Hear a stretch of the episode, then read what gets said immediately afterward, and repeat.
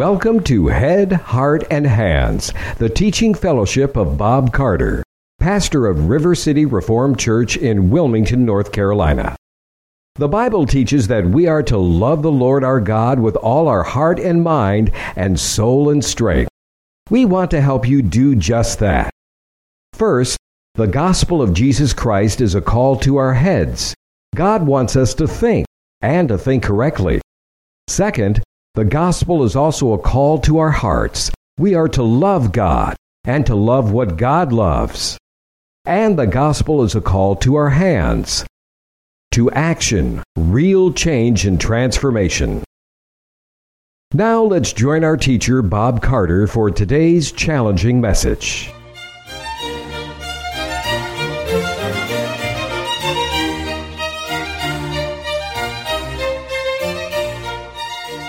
Martyn Lloyd-Jones on your bulletin wrote, Listen for your life. Here is the only message of hope for you. And there's never a better time to take our spiritual pulse than before the preaching to see do we believe that to be the case. That God Himself may come and fix something in us that desperately needs fixing. The sermon this morning is entitled A Broken and Contrite Heart. We're going to be looking at 2 Samuel 12. This is the arrival of the prophet Nathan sent by God to King David. But the background was last week as we looked at the grievous sin that takes place with the Bathsheba incident, and we need to review quickly the background to that. What is the background? The background is King David is a shepherd and the God of the universe sends his prophet Samuel to his father's house. And he has seven other sons, the father does. And they think one of them might be it, but God says to Samuel each time, no.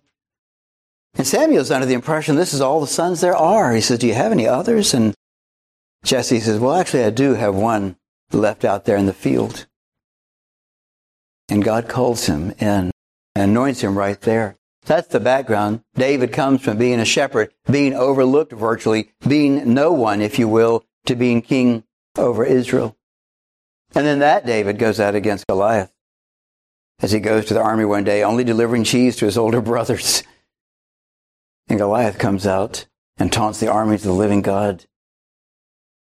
And Goliath, uh, David looks around and says, Who is this uncircumcised Philistine that he should taunt the armies of the living God. And he goes to King Saul and says, Can I go against him? And King Saul says to him something very smart. He says, You're only a youth, and he has been a warrior from his youth. You don't know what you're doing. And King David says, Well, I'm not trusting in myself. I'm trusting in God. He gives him the example that God once gave a lion into his hand once gave a bear into his hand. Then he says to King Saul, the same God who delivered the lion and the bear into my hand will deliver Goliath into my hand. And so he takes him out. We know that story.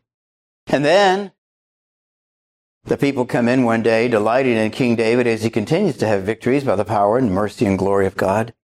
And King Saul hears the women singing Saul has slain his thousands, but David his ten thousands. And Saul, in pride and covetousness, rages against David, and for the rest of his life tries to take him out and kill him, but is unsuccessful because of the glory of God. In fact, on one occasion, King David is in a cave with King Saul.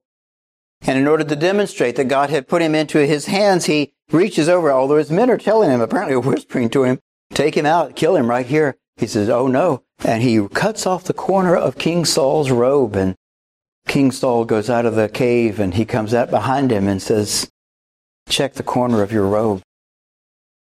But he repents, King David does, over even having done that much.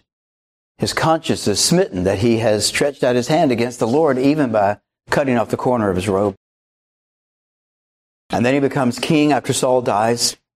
And then the kingdom is expanded, and he gets wife after wife after wife after wife. Seven of them are named. He has seven wives and concubines, it says. And then all in one night, this same man goes walking on his roof one night, sees a married lady next door, within minutes is committing adultery with her.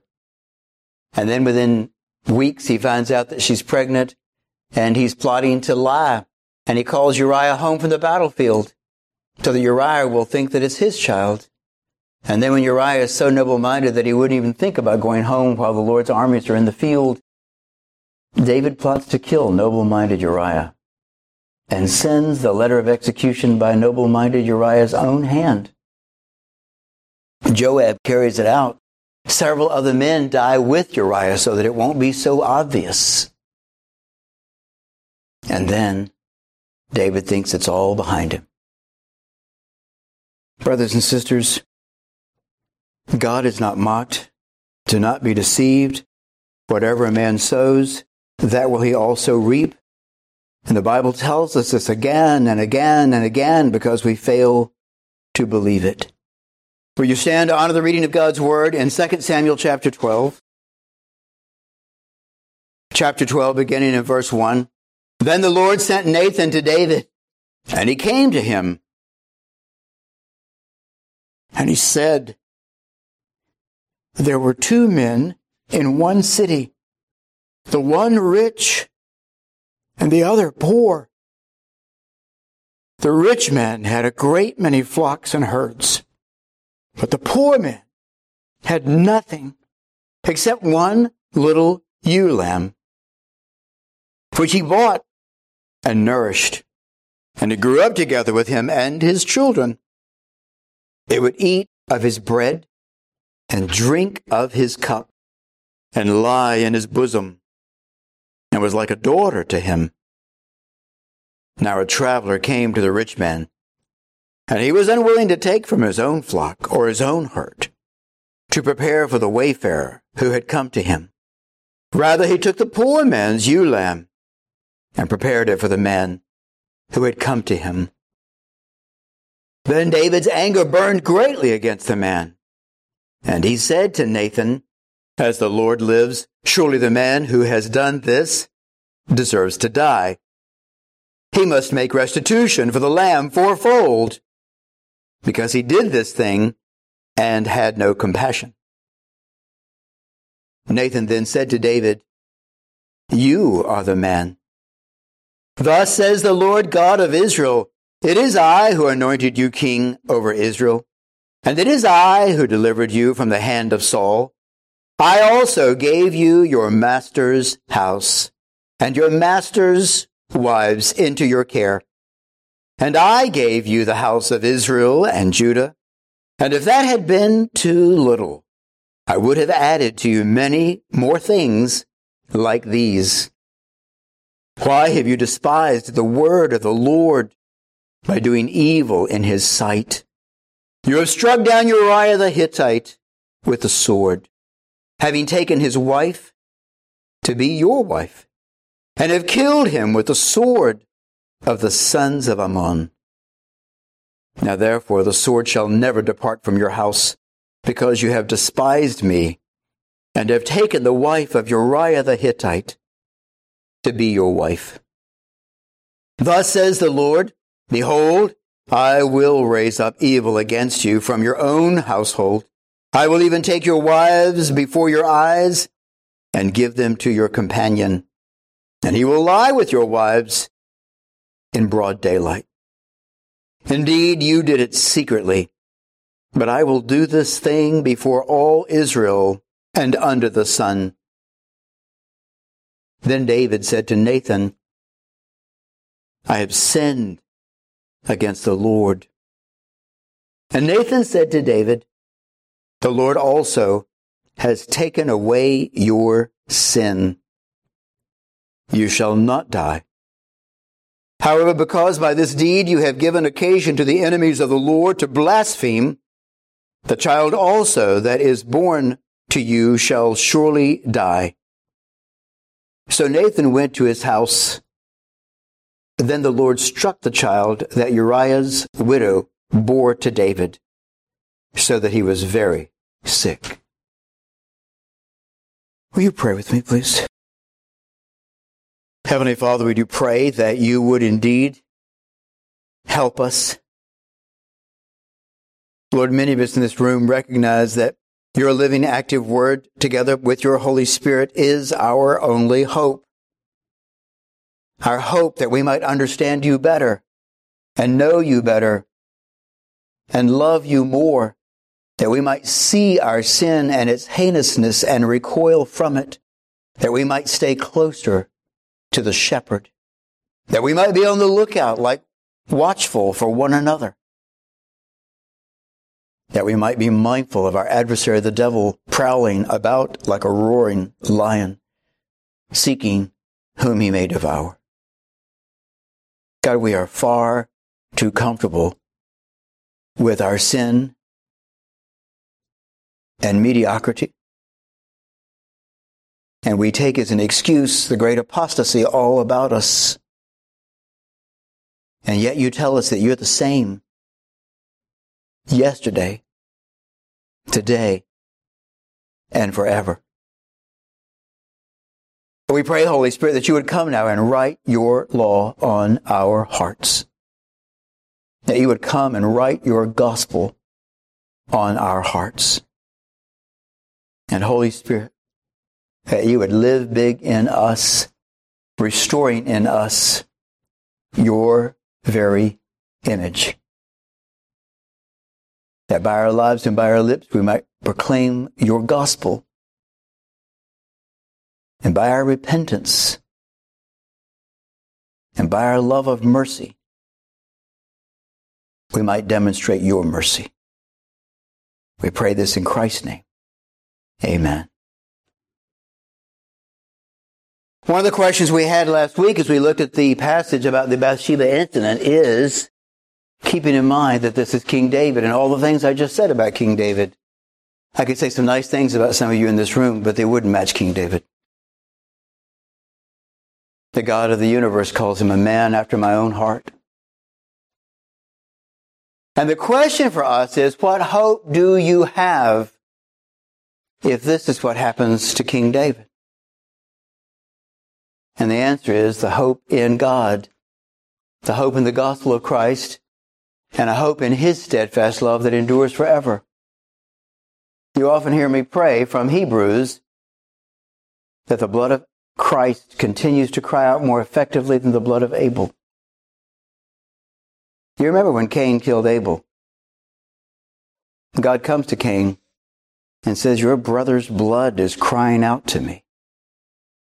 And the writer to the Hebrews says, the blood of Christ continues to cry out more effectively than the blood of Abel.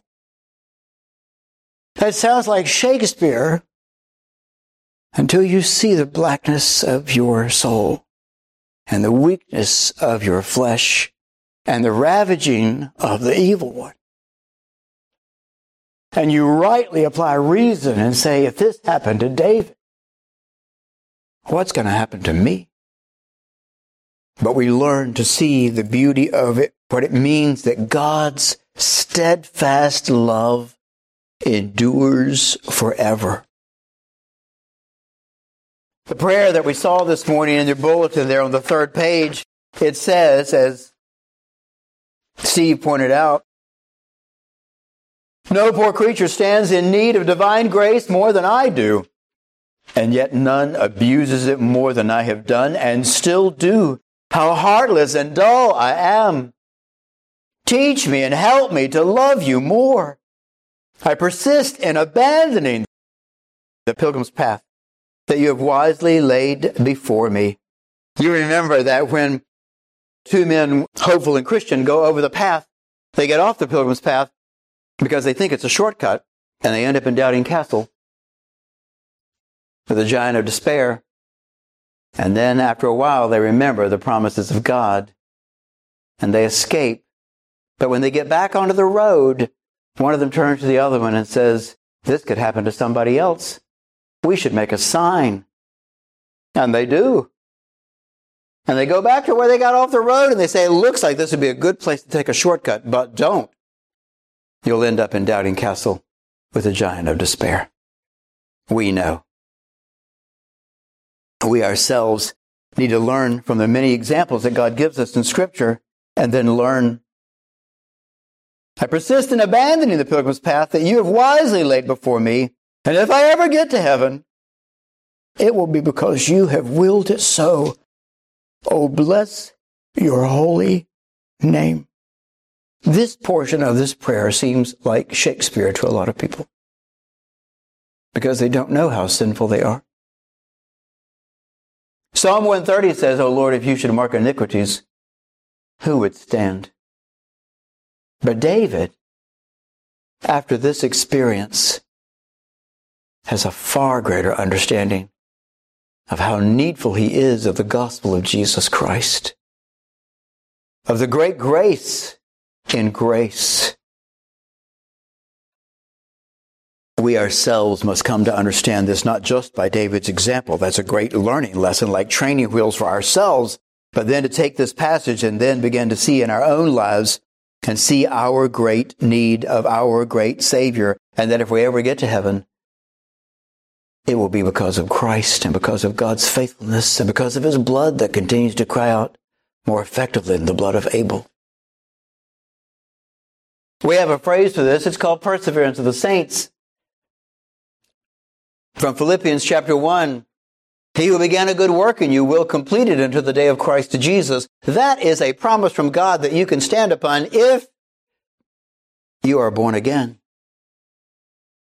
And so Paul wisely says to the church at Corinth, examine yourselves and see whether you be in the faith.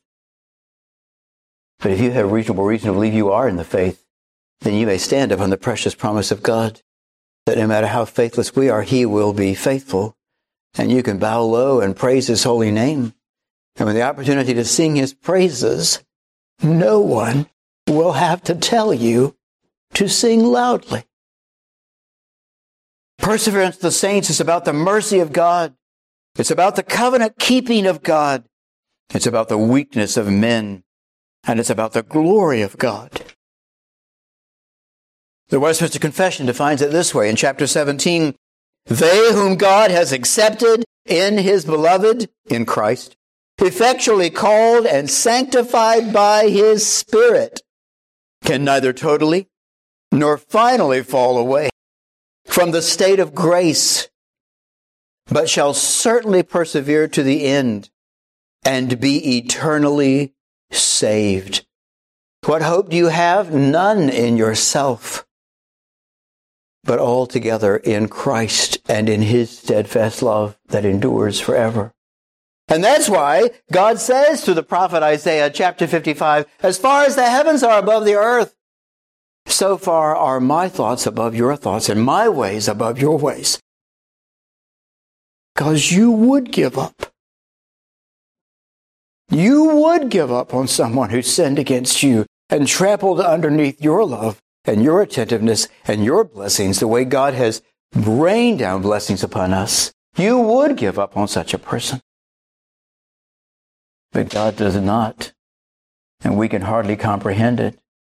And God says, You're right that you can hardly comprehend it because we're hardly the same. But I will do it. I will do it. And my glory will shine forth.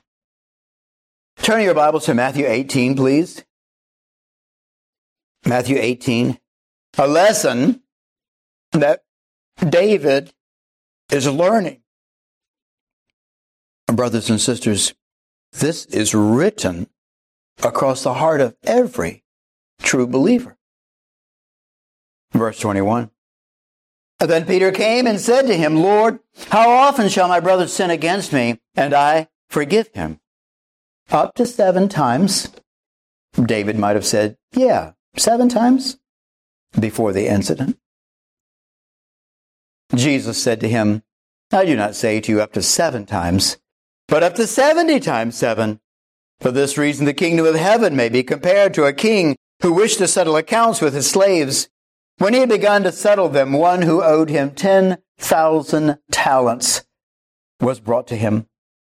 But since he did not have the means to repay, his Lord commanded him to be sold along with his wife and children and all that he had, and repayment to be made. So the slave fell to the ground and prostrated himself before him, saying, Have patience with me, and I will repay you everything. And the Lord of that slave felt compassion and released him and forgave him the debt. But that slave went out and found one of his fellow slaves who owed him a hundred denarii.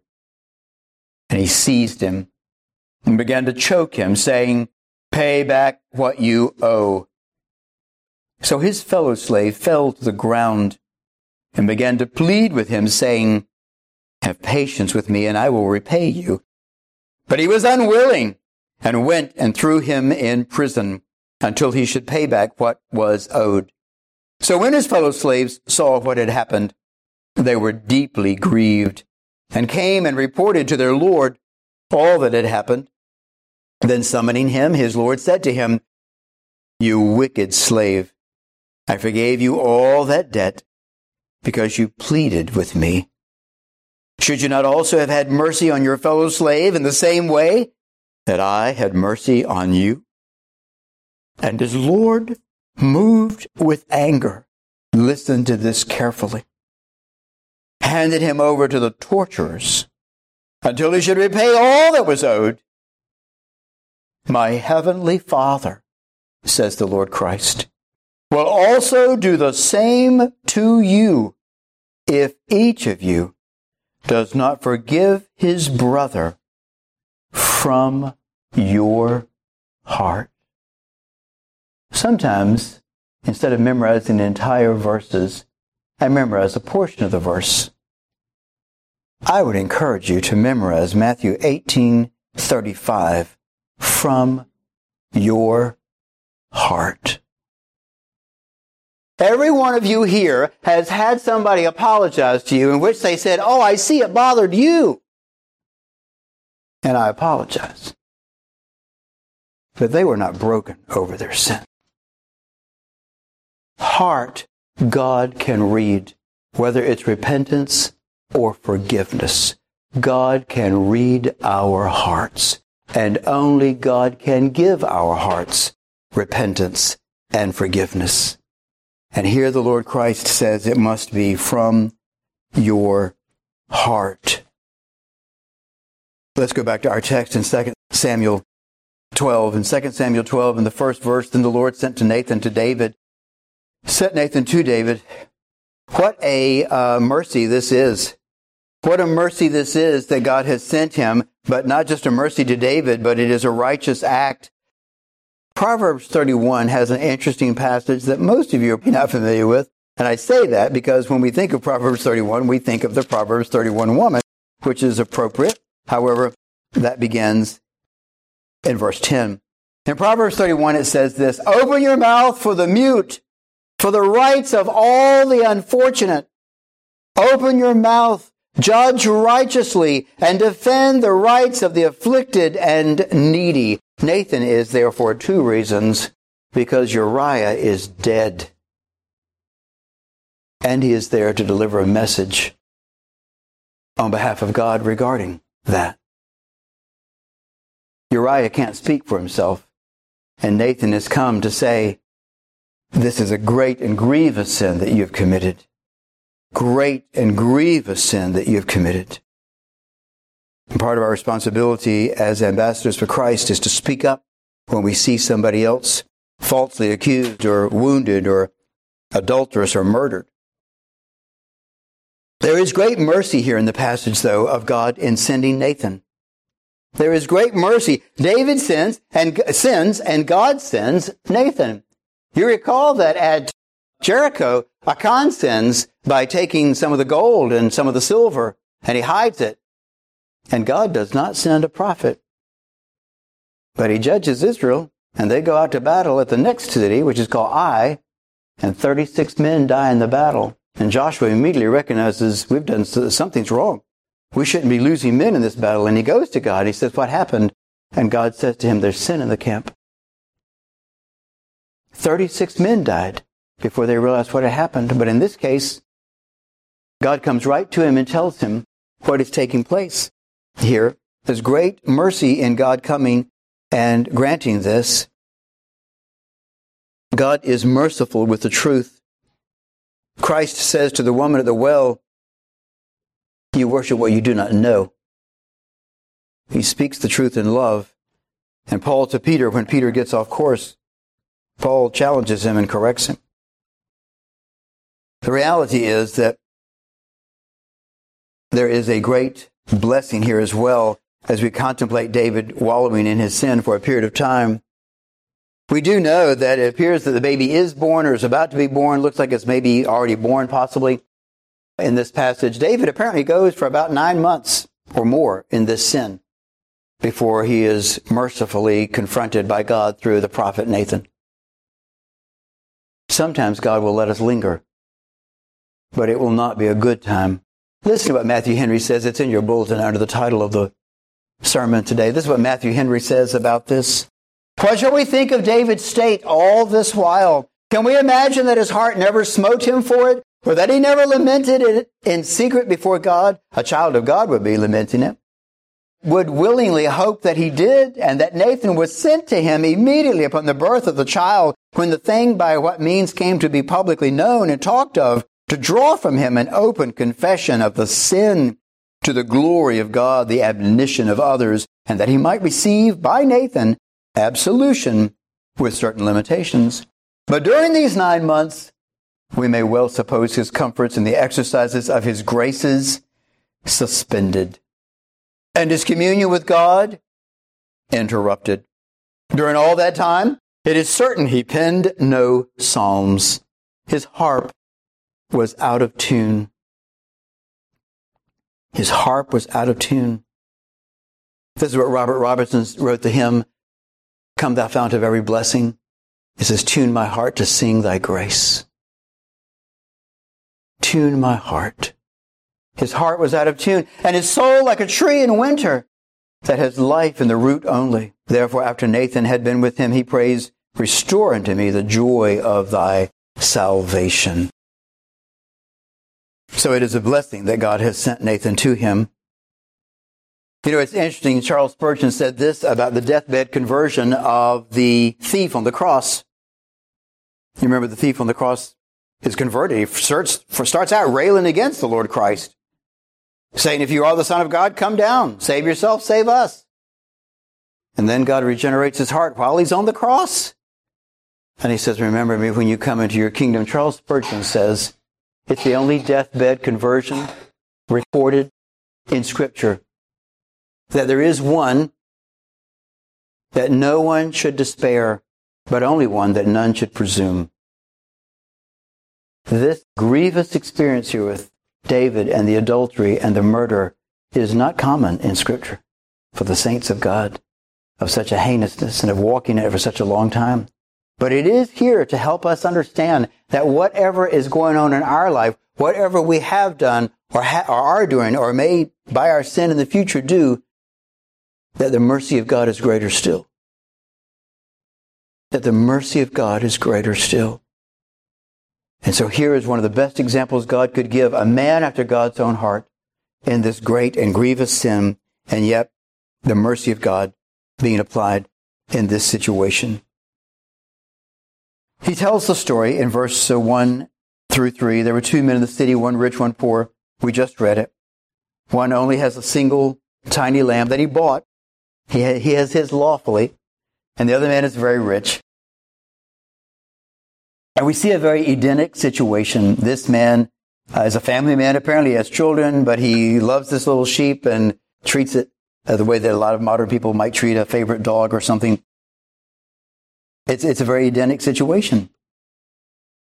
It's beautiful, it's pastoral, it's lovely. And then sin comes in. Verse 4 Now a traveler came to the rich man who is the traveler?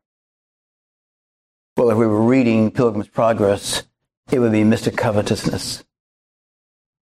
It would be Mr. Covetousness. It's the 10th commandment. It's lust that can never be satisfied, always wanting something more than what you have. Here's a man rich, rich, rich, rich, rich, and not willing to take of anything he's got and taking something that doesn't belong to him. He's coveting just like the serpent in the garden, Mr. Covetous has come into this situation, and the man falls prey to it very quickly.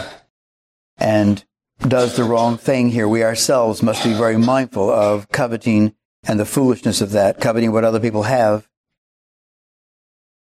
And he says, traveler came, the rich man, he was unwilling to take from his own flock, but rather he took the poor man's ewe lamb. And so, of course, David's anger is burned. And we see here what's going on here.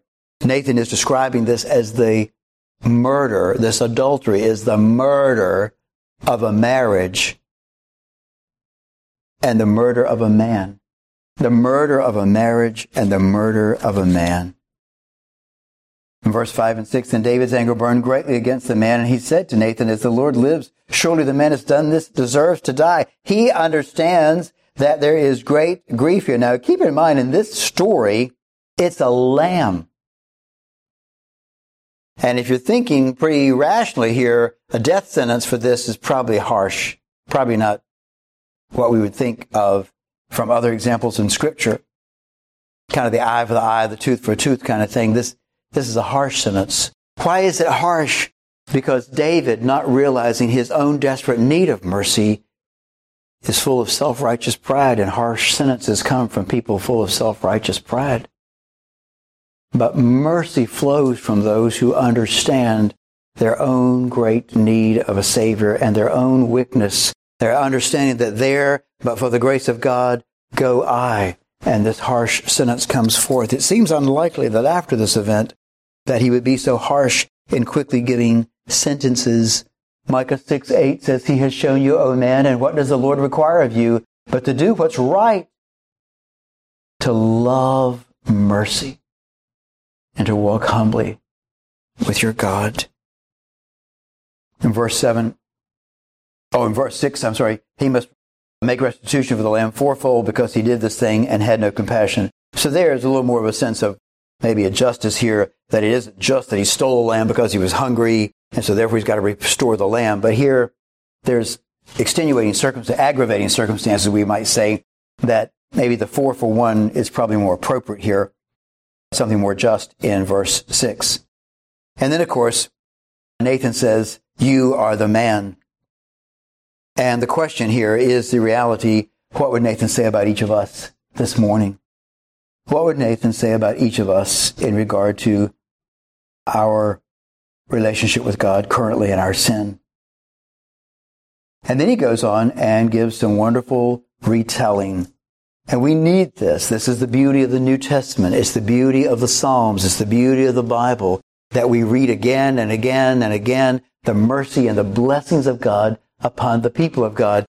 One of the most significant things for me every time I hear it is to think that there is no plan of redemption for fallen angels. And you see the perfect justice of God. He does not owe them anything. There is no plan of redemption for fallen angels. And then when you begin to understand redemption and the rare jewel of salvation that God has made it possible, and then God himself applies it, and we see all of the riches in that, and then behold what manner of love the Father has given unto us. Matthew Henry says, ingratitude is the spring and malignity of sin. Listen to that again. Ingratitude is the spring and malignity of sin. And so we want to preach to ourselves the riches that we have in Christ, the great blessing that we have in Christ. Things like Ephesians 2 and similar passages, or Psalm 103 as we looked at it this morning. And he is very direct with him in verse 7. You are the man. Simply very simple and straightforward. And he follows it up with, Thus says the Lord and tells him immediately what is going to happen and reminds him of his high exalted position of favor and begins to speak not as himself, not Nathan as a, as a fellow believer, but Nathan as the prophet of God, telling him what is happening here and what a blessing that is in a very real way as Nathan delivers this message. There is in this passage, though, he is describing that there has been a contempt for the Almighty. Nathan is saying, you have trampled underfoot these blessings. You have trampled underfoot these blessings. Verse 9. Why have you despised the word of the Lord by doing evil in his sight? We ourselves recognize that. You realize some of you know the word contempt of court contempt of court is one of the highest powers that a judge has. Because the judge can put you in jail at any time if you are in his courtroom.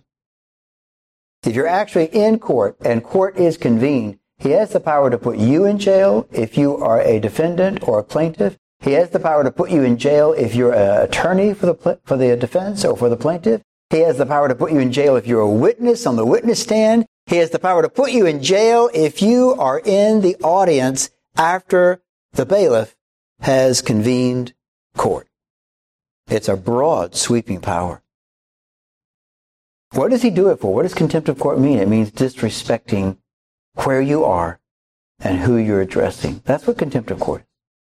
It's disrespecting where you are and who you're addressing. And Nathan is coming to him and saying, as he says, as God through the Holy Spirit says to all of us, that that's what sin is of disrespecting who we are talking to and where we are and where we've come from as children of God. We need to reflect on that and be mindful of the words of Richard Baxter take heed to yourselves. Every word you speak, every step you tread, for you bear the ark of the Lord and you must bring him honor. But he also goes on to say in verse 9 that some sins are worse than others. He even says that, verse 9, he says that you have killed Uriah by the sword of the sons of Ammon. You've caused him to die by the hands of these dreadful pagans. And that's even worse. And he's just, he's just a, it's insult upon insult of how you've done this and, and clarifies that. It, it is a horrible thing when David is confronted with all of this back to back to back quickly. Verses 10 and 11 are describing another fall of man. That's what's taking place. That's why in this story, as he comes and it's an Edenic setting here of how lovely everything is with the man and his little lamb.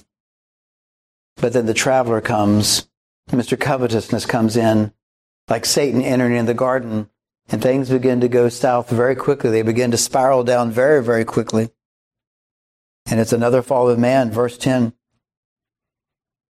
Now therefore the sword shall never depart from your house because you've despised me and have taken the wife of Uriah the Hittite to be your wife. I'm going to let you see the consequences of sin that you might delight all the more that I'm going to take care of your sin. I'm going to let you see where sin goes. And sin always just tumbles and gets bigger and bigger and worse and worse in its consequences. Verse 11, thus says the Lord, behold, I will raise up evil against you from your own household and he makes it, it just, it's going to get worse and worse and worse. And then in verse 14, he says more of the same. However, because by this deed you have given occasion to the enemies of the Lord to blaspheme, the child is going to die. And so the consequences are enormously grave. What's happening here is he's reaping what he's sowing. He's reaping later, in this case, nine months, and he's reaping more than he sowed. And that's what happens to us again and again. Turn, keep your finger there for just a second and turn back to Luke 17. Look at Luke 17 as we contemplate this experience of David and we vicariously by reading this and studying this. Luke 17 verse 3. The Lord Christ says, be on your guard. If your brother sins, rebuke him. And if he repents, forgive him. And if he sins against you seven times a day and returns to you seven times saying, I repent, forgive him. David is learning a great lesson in his own great need of repentance and how that will affect him in regard to others. It is in Luke 18, you can read it later, we've said it many times. Luke 18 is the tax collector and the Pharisee. The Pharisee thinks he's doing all right. And prior to this incident, it's very likely that David thought he was doing all right. But the tax collector is standing off at a distance, unwilling to lift up his eyes toward heaven but beating his breast, crying out, God be merciful to me, the sinner. And we see the beauty of an understanding of our position, where we are and who we're addressing. What is effectual calling? Perseverance of the saints is what happens here with David. God brings him through this. God marvelously brings him through this. And as we, Lord willing, we'll be able to take this up next Sunday morning, we'll see the rest of this in chapter 12. God marvelously brings him through this. Effectual calling is a work of God's Spirit, whereby convincing us of our sin and misery, enlightening our minds in the knowledge of Christ, and renewing our wills He does persuade and enable us to embrace Jesus Christ freely offered to us in the gospel. Convincing us of our sin and misery, David is convinced now of his sin and of his misery and of the weakness of the flesh and of the necessity of staying close to the Savior. We ourselves must become convinced.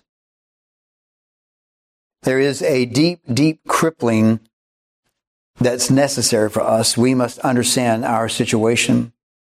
When you think of Peter's denial in Matthew 26, it says that after he denied Christ the third time, that he went out and wept bitterly. The denial of Peter is in all four of the Gospels.